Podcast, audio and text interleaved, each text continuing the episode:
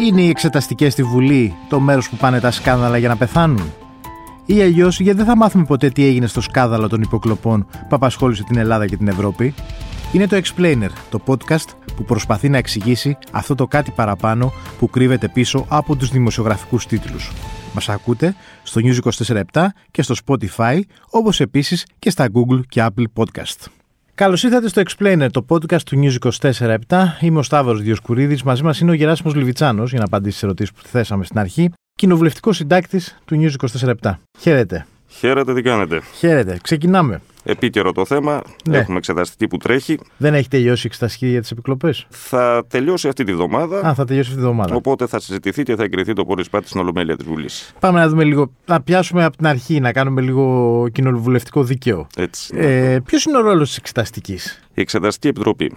Να το πούμε τυπικά. Ο ρόλος της είναι να διερευνήσει τυχόν πολιτικές ευθύνες κυρίως όταν πρόκειται για θέματα τα οποία αφορούν τη διακυβέρνηση, δηλαδή αφορούν έναν ή περισσότερους υπουργούς. Υπάρχει και μετά. Πολιτικές ή ποινικές ευθύνες; Πολιτικές ευθύνες εξεταστική. Στη συνέχεια μπορεί να μετατραπεί σε προανακριτική επιτροπή, η οποία διερευνά ενδείξεις για ποινικές ευθύνες. Είναι μια συγκεκριμένη και πολύπλοκη διαδικασία. Εφόσον εντοπιστούν αυτές οι ποινικές ευθύνες, τότε η Βουλή ε, μεταφέρει το ζήτημα το οποίο εξέτασε, μάλλον η Επιτροπή ε, μεταφέρει το ζήτημα το οποίο εξέτασε δικαστικό συμβούλιο, το οποίο εγκρίνει παραπεμπτικό βούλευμα και μετά πάμε στη διαδικασία του ειδικού δικαστηρίου. Μάλιστα. Ναι, αλλά η πολιτική ευθύνη, δηλαδή τώρα, αν εγώ πάρω μια. είμαι εγώ πρωθυπουργός. Mm-hmm. Α πούμε. μην μην ε, πάω και πολύ ψηλά το μυαλό μου. Υπουργό. Ότι... Υπουργός. Περί ευθύνης υπουργών. Ναι, Ο νόμος περί ευθύνης υπουργών ιδεολογικά, στηρίζει όλη αυτή την ιστορία. Ιδεολογικά πάρω κάποιες αποφάσεις για το Υπουργείο mm-hmm. μου. Χωρίς ναι. να έχω δόλο ή οτιδήποτε άλλο, πολιτικά σκεφτόμενος mm-hmm. ότι αυτά ήθελα να κάνω. Και αυτά πάνε να βαγίσουν. Mm-hmm. Υπάρχει περίπτωση να γίνει εξεταστική επειδή να βάγισαν για αυτά που εκλέχθηκα στην ουσία να κάνω; Όπως έχει πει ένας ειδήμων του είδους ε, και ο συντάκτης ενός από τους νόμους περί ευθύνης Υπουργών, ο Ευάγγελος Βενιζέλο, κάθε κυβέρνηση μπορεί ε, να ορίσει τις πράξεις της ε, προηγούμενης ως παράβαση καθήκοντος. Είναι πολύ εύκολο. Δεν ναι, μπορεί να συμβεί ε, αυτό που λες. Παρ' όλα αυτά η εμπειρία δεν έχει δείξει αυτό. Οι περισσότερες εξεταστικές επιτροπές και προανακριτικές επιτροπές που έχουν γίνει, τουλάχιστον από το 1986 και μετά, αφορούσαν υπαρκτά ε, θέματα, δεν αφορούσαν παρανοήσεις ή ε, πώς να πω... Λάθος πολιτικές. Ή λάθος ε, πολιτικές. Ενδεικτικά σου αναφέρω τον φάκελο της Κύπρου, για τον οποίο έγινε εξεταστική επιτροπή, το σκάνδαλο της Siemens, τα Τορμιένα, 1, το σκάνδαλο του Βαθοπεδίου, το σκάνδαλο Κοσκοτάμι, το ξεχνάμε, τώρα τα ζητήματα των παρακολουθήσεων επί Καραμαλή, τώρα τα ζητήματα των παρακολουθήσεων επί ε, Μητσοτάκη, ε, είναι υπαρκτά θέματα. Ναι. Και για να το διευκρινίσω, όταν λέμε παρακολουθήσεις επί Καραμαλή, ε, λέμε όταν παρακολουθούνταν η κυβέρνηση ε, επί ε, το, το 2004-2009, όχι όταν παρακολουθούσε η κυβέρνηση. Εδώ έχουμε άλλη περίπτωση τώρα που παρακολουθούσε η κυβέρνηση με αυτή την εξεταστική που τρέχει. Ωραία, γίνεται εξεταστική. Καλούμε, ας πούμε, τους μάρτυρες, πώς μπορούμε να τους πούμε. η, η Εξεταστική Επιτροπή και η Προανακριτική Επιτροπή έχουν τις ιδιότητες και τις δυνατότητες ενός εισαγγελικού λειτουργού. Μπορούν να καλέσουν μάρτυρα, μπορούν να εξετάσουν μάρτυρα, μπορούν να ανοίξουν λογαριασμούς, μπορούν να ανοίξουν θηρίδες, μπορούν να προσάγουν βία μάρτυρα. Σου θυμίζω για παράδειγμα στην περίπτωση της Βουνή Βατοπεδίου, όταν αρνούνταν ο ηγούμενος Εφρέμ ναι, να καταθέσει, ναι. είχε συζητηθεί το ενδεχόμενο να προσαχθεί βιαίω. Τελικά δεν χρειάστηκε, αλλά θέλω να σου πω ότι έχει τις αρμοδιότητες ενός εισαγγελέα. Ναι. Και ως εκ τούτου μπορεί να κάνει ό,τι κάνει και ένας ε, εισαγγελέας προκειμένου να ε, βρει την αλήθεια. Ναι, ναι, το αποτέλεσμα ή το πόρισμα βγαίνει με ψηφοφορία. Το πόρισμα, ναι, υποτίθεται ναι. Η θεμελιακή αρχή είναι ότι τα μέλη της Επιτροπής οφείλουν, που είναι ανεξάρτητοι ε, βουλευτές, σου λέω τη θεωρία τώρα, ναι. οφείλουν να συνθέσουν ένα πόρισμα με βάση τα δεδομένα που θα βρουν. Τώρα, τι συμβαίνει στην πράξη; Στην πράξη αυτό δεν γίνεται ποτέ και γιατί δεν γίνεται, γιατί κάθε εξεταστική ή προανακριτική επιτροπή καθρεφτίζει τους πολιτικούς σχετισμούς που υπάρχουν στο Κοινοβούλιο. Δηλαδή, αν πρώτο κόμμα, όπως σήμερα για παράδειγμα είναι η Νέα Δημοκρατία, η πλειοψηφία της Επιτροπής θα ανήκει στη Νέα Δημοκρατία. Ο ΣΥΡΙΖΑ, θα, που είναι δεύτερο κόμμα, θα έχει τους ανάλογους βουλευτές και ούτω καθεξής. Οπότε ουσιαστικά, ναι, είναι ελεγχόμενη από την εκάστοτε κυβερνητική πλειοψηφία η Εξεταστική Επιτροπή. Γι' αυτό βλέπουμε συχνά ότι γίνονται εξεταστικές όταν αλλάζει η κυβέρνηση για πράγματα της προηγούμενης κυβέρνησης ώστε να έχει αλλάξει πλειοψηφία. Ναι, το βλέπουμε. Βέβαια, με το άρθρο 68 του αναθεωρημένου συντάγματος ε, έχουμε τώρα πια τη δυνατότητα η μειοψηφία, δηλαδή η αντιπολίτευση, με μόλις 120 ψήφους, γιατί για να εγκριθεί μια εξεταστική για την Ολομέλεια θέλει 151 την απόλυτη πλειοψηφία. Τώρα πια με 120 ψήφους η αντιπολίτευση μπορεί να επιβάλλει τη δημιουργία μιας εξεταστικής επιτροπής. Μια τέτοια είναι και εξεταστική για τις υποκλοπές. Αλλά και σε αυτή την επιτροπή, παρότι επιβάλλεται από την αντιπολίτευση με 120 ψήφους, την πλειοψηφία πάλι έχει η κυβέρνηση. Έχει η κυβέρνηση. Αυτή την περίοδο, μάλιστα, είχαμε δύο φορές την εφαρμογή αυτής της διάταξης. Η μία ήταν στην εξεταστική για τη λίστα Πέτσα και η δεύτερη στην εξεταστική για τις υποκλοπές. Αν θες την εκτίμησή μου, αυτό το άρθρο του συντάγματος, το άρθρο 68, στην πράξη όχι απλά δεν λειτουργήσε, αλλά ευτελίστηκε. Γιατί καμία από τις επιτροπές αυτές δύο δεν έκανε τη δουλειά της. Ε, λίγο και αυτό, γι' αυτό υπάρχει μια απαξίωση γενικά στον κόσμο για τις εξεταστικές επιτροπές. Δηλαδή ότι, σαν είναι ότι εκεί, όπως είπα και στην αρχή, είναι εκεί το μέρος που πηγαίνουν όλες αυτές τις πολύκροτες υποθέσεις ή τα σκάνδαλα, όπως τα αποκαλούμε, ε, και δημοσιογραφικά, για να πεθάνουν. Mm-hmm. Έχει, η λαϊκή σοφία έχει δίκιο. Ναι. Και έχει λειτουργήσει και αρκετές φορές και σαν μια κολυμβήθρα του Σιλοάμ. Όταν υπάρξει ένα μεγάλο σκάνδαλο, εκτονωθεί μέσω μιας εξεταστικής παύλα προανακριτικής επιτροπής, στη συνέχεια πάβει να είναι σκάνδαλο.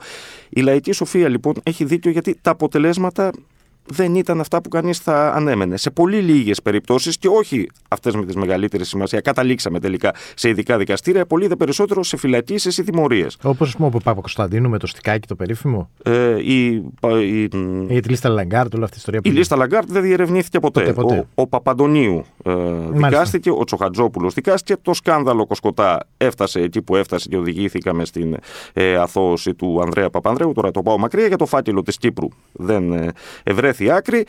Η πιο χαρακτηριστική περίπτωση, η εξεταστική για τη Siemens, όπου πέρασε ένα εκατομμύριο, πήγε σε κάποια ταμεία, κάπου πήγαν, κάτι έγινε, δεν μάθαμε ποτέ, αθώθηκε τις προάλλες και ο ε, Χριστοφοράκος. Εξίσου ενδεικτική η εξεταστική για τα μνημόνια, ουδέποτε κάποιος ήταν υπεύθυνος, η εξεταστική για τα δάνεια των κομμάτων και, το, και, τα, και τα δάνεια στα μέσα μαζικής ενημέρωσης. Τι είδαμε πια σε αυτή την δηλαδή, επιτροπή; Τα πάντα είδαμε. Ανθρώπους να λένε ότι πίσω από. Μην πούμε ονόματα και θίξουμε υπολείψει, αλλά να λένε ότι πίσω από κανάλια κρύβονται 14 offshore. Ανθρώπους να λένε ότι πήραμε δάνεια με αέρα, να το λένε, να υπάρχει καταγεγραμμένος στις κάμερες και τελικά να μην έχουμε καμία κατάληξη. Ναι, μπορώ εύκολα να αντιληφθώ γιατί ο μέσος πολίτης θεωρεί ότι αυτές οι διαδικασίες τελικά δεν οδηγούν πουθενά και είναι, πώς το είπες, στο μέρος που πάνε τα σκάνδαλα να πεθάνουν. Έχουμε δι... Ε, η υπόθεση τυποκλοπών. Παρακολουθούνται δύο δημοσιογράφοι, τουλάχιστον από ό,τι ξέρουμε. Τουλάχιστον. Ναι, ο, ο κύριος Μαλιχούδης και ο κύριος Κουκάκη. Δεν είσαι σίγουρος ούτε για την εαυτό σου. Ναι, όχι, εντάξει. Προφανώς το, το, προσπαθούμε. Δεν θα ήταν πολύ cool να παρακολουθήσει νομίζω αυτή την περίοδο. δηλαδή θα φτιάχνει και όνομα. Και μετά είναι και η υπόθεση του Νίκο Ανδρουλάκη. Του Νίκο Ανδρουλάκη εκεί, ας πούμε, στην ουσία έβαλε και ήταν. Και, ε, μπήκε βενζίνη και προχώρησε περισσότερο ιστορία με αυτήν την υπόθεση. Εντάξει, κάτι παραπάνω. Η αλήθεια είναι, σε χώρα μέλος της Ευρωπαϊκής Ένωσης, δημόσια ο Πρωθυπουργός να βγαίνει και να λέει Χαίρετε, παρακολουθούσα αυτόν που έγινε στη συνέχεια αρχηγός του Τρίτου Κοινοβουλευτικού Κόμματος και μάλιστα μπορεί να παίξει καθοριστικό ρόλο στις μετεκλογικές εξελίξεις, γιατί πιθανότατα δεν μπορούμε να το προβλέψουμε να, να ορίσει το ποιος θα ε, είναι στην κυβέρνηση με κάποια τυχόν συμμαχία. Εντάξει, δεν έχει προηγούμενο. Πάντως και τώρα έγινε μια εξεταστική, είμαστε προς το τέλος της, προς το να βγει το πόρισμα της, που. Το πόρισμα της θεώρησε το δεδομένο. Ναι, το, ναι, το απόρριτο της διαδικασίας αλλά και το απόρριτο που επικαλέστηκαν όλοι οι εμπλεκόμενοι, mm-hmm. η μη παρουσία του Πρωθυπουργού, που είναι και υπεύθυνος υποτίθεται για την ΑΕΠ, σύμφωνα mm-hmm. με δικό του νόμο που είχε κάνει. Βεβαίως, το 2019 το καλοκαίρι. Στην ουσία, αυτό όχι ότι απλά πήγε να πεθάνει, ούτε καν δεν έφτασε η υπόθεση. Επί δηλαδή... τη ουσίας δεν γίναμε σοφότεροι. Ναι. Πήγαμε να εξετάσουμε ένα απλό ερώτημα. Γιατί παρακολουθούσε και ποιος τον Νίκο Ανδρουλάκη; Πώς θα μπορούσαμε να το μάθουμε αυτό, εάν μας το πει αυτός που διέταξε την παρακολούθηση του Νίκου Ανδρουλάκη. Ποιος είναι αυτός που διέταξε την παρακολούθηση του Νίκου Ανδρουλάκη, ο Πρωθυπουργός λέει δεν γνώρισα. Πάρα πολύ καλά. Ο γραμματέας του Μεγάρου Μαξίμου, ο κύριος Δημητριάδης, που αρμόδιος ε, για την ΑΕΠ, λέει ότι ούτε εγώ γνώρισα, αλλά για κάποιο λόγο παρετήθηκα. Και τέλος πάντων φτάνουμε στον ε, διοικητή της ε, ΑΕΠ, τον κύριο Παναγιώτη Κοντολέοντα. Ένα πρόσωπο το οποίο και ο διορισμός του ακόμα ναι. δημιούργησε πολλές διενέξεις μεταξύ κυβέρνησης και αντιπολίτευσης, ο οποίος τι έρθε και μας λέει, αυτή είναι μια υπόθεση της Εθνικής Υπηρεσίας Πληροφοριών. Επειδή διακυφεύονται ζωτικά συμφέροντα, ποια είναι, δεν γνωρίζουμε, δεν μπορώ να σας πω τίποτα. Στη συνέχεια ακολουθεί ο δεύτερος διοικητής της ΑΕΠ, ο κ. Θεμιστοκλής Δεμήρης, ο οποίος ανέλαβε στη συνέχεια, υποτίθεται ενημερώθηκε ε, για τα πάντα. Ο οποίος επικαλείται ακριβώς το ίδιο πράγμα. Το ίδιο πράγμα επικαλείται και ο κύριος Γιώργος Γεραπετρίτη, που υποτίθεται ότι θα ήταν ο άνθρωπος που θα ενημέρωνε εκ μέρους της κυβέρνησης τον Νίκο Ανδρουλάκη, αν αυτός δεχόταν να πάει σε κατηδίαν συνάντηση για να ενημερωθεί, πράγμα το οποίο δεν έκανε γιατί ζήτησε να ενημερωθούν τα θεσμικά όργανα. Και αυτός το ίδιο. Δεν έχει να μας πει κάτι. Δηλαδή, η επιτροπή αυτή έχει τον εξής τραγέλαφο. Ο μόνος πολιτικός που πήγε στην εξεταστική για τις υποκλοπέ ήταν το θύμα. Ο, ο Νίκος Ανδρουλάκης. Ναι. Ο οποίος απλά πανέφερε τα ερωτήματα. Βγαίνουν και φήμες πάντως για διαφορετικά πορίσματα. Όχι, δεν είναι φήμες, υπάρχουν διαφορετικά Άρα πορίσματα. κάθε κόμμα έχει το δικό του πόρισμα. Ναι, το, και το επίσημο είναι... πόρισμα καταθέτει η πλειοψηφία, έχει πορισματικές εκθέσεις, να στο πω τυπικά, καταθέτουν τα υπόλοιπα κόμματα. Και από ό,τι διαβάζουμε, θα πάνε. Το πόρισμα αυτό δεν θα το μάθουμε εμείς. Όχι, είναι απόρριτο. Το επίσημο πόρισμα που κατέθεσε η πλειοψηφία και ενέκρινε mm. στην Εξεταστική Επιτροπή, παρότι το είδαμε με ένα ωραίο καφέ βιβλιαράκι, το παρέδωσα στον πρόεδρο της Βουλής, βγάλαν τη φωτογραφίε, δεν θα μάθουμε τι περιέχει, ε. διότι αφορά τη δράση της ΑΕΠ. Αλλά θα πάνε Άλλο, να θα πάνε αν, αν οι διαρροές ναι. οι κυβερνητικές μας λένε τα συμπεράσματα του. Πάντως επισήμως δεν μπορούμε να το δούμε. Ναι, και θα πηγαίνουν να το διαβάζουν σε ένα δωμάτιο, mm-hmm. χωρίς πάνω τους κινητό προφανώς. Ναι, Ακριβώς. Ναι, και θα το διαβάζουν οι βουλευτές. Ναι. 2.882 σελίδες είναι αυτό το πόρισμα, συν το υλικό της προανακριτικής υπομαγνητοφωνή. Για να το πάμε και λίγο παραπάνω. Δεν θα το διαβάσει κανένας βουλευτής. Να το πάμε και λίγο παραπολιτικά. Όχι, δεν ότι αν θέλουμε να μάθουμε τι, τι λέει, θα βγει σε κάποια διαρροή κάποια στιγμή οπουδήποτε.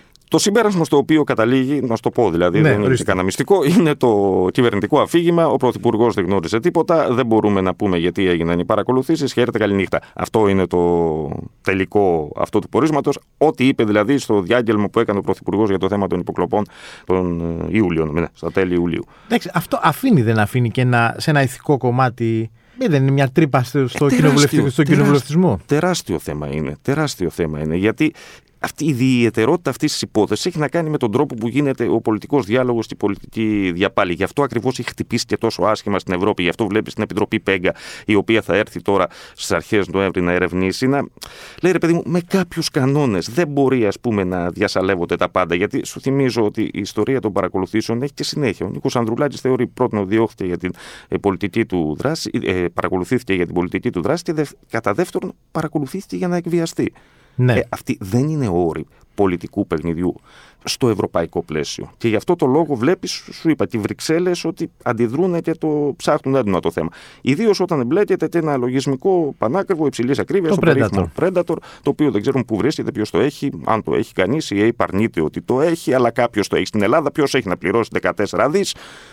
Τι να πω, να πάτε ερωτήματα. Η εμπειρία σου τόσα χρόνια στο ρεπορτάζ τι λέει, ότι κάποια στιγμή θα μάθουμε ή πρέπει να αλλάξει κυβέρνηση για, για, για, να μάθουμε; Η εκτίμησή μου είναι ότι δεν θα μάθουμε. Δεν θα μάθουμε. Δεν θα μάθουμε γιατί είναι θέμα τιμής ε, για την ε, συνέχεια της Εθνικής ε, Υπηρεσίας Πληροφοριών. Αυτό που μπορώ να σου πω με τα βεβαιότητας όμως είναι ότι είδα τα τελικά πορίσματα που κατέθεσε ο ΣΥΡΙΖΑ και το ΠΑΣΟΚ και αφήνουν ανοιχτό χωρίς να το, να το συγκεκριμενοποιούν, το ενδεχόμενο να κατηγορηθεί ο Κυριάκος Μητσοτάκης και να παραπευθεί σε εξεταστική επιτροπή εφόσον αλλάξει η κυβέρνηση. Τώρα, αν αυτό όντως είναι κάτι που θα συμβεί μελλοντικά, αν έχουμε ε, πολιτική ε, αλλαγή, γιατί μπορεί να μην έχουμε, ή αν αυτό θα παίξει το ρόλο του στις διεργασίες που θα γίνουν μετά την πρώτη ή τη δεύτερη κάλπη, όταν το πολιτικό σκηνικό θα είναι φλού, αυτό το αφήνω να το κρίνουν αυτοί που μας ακούνε.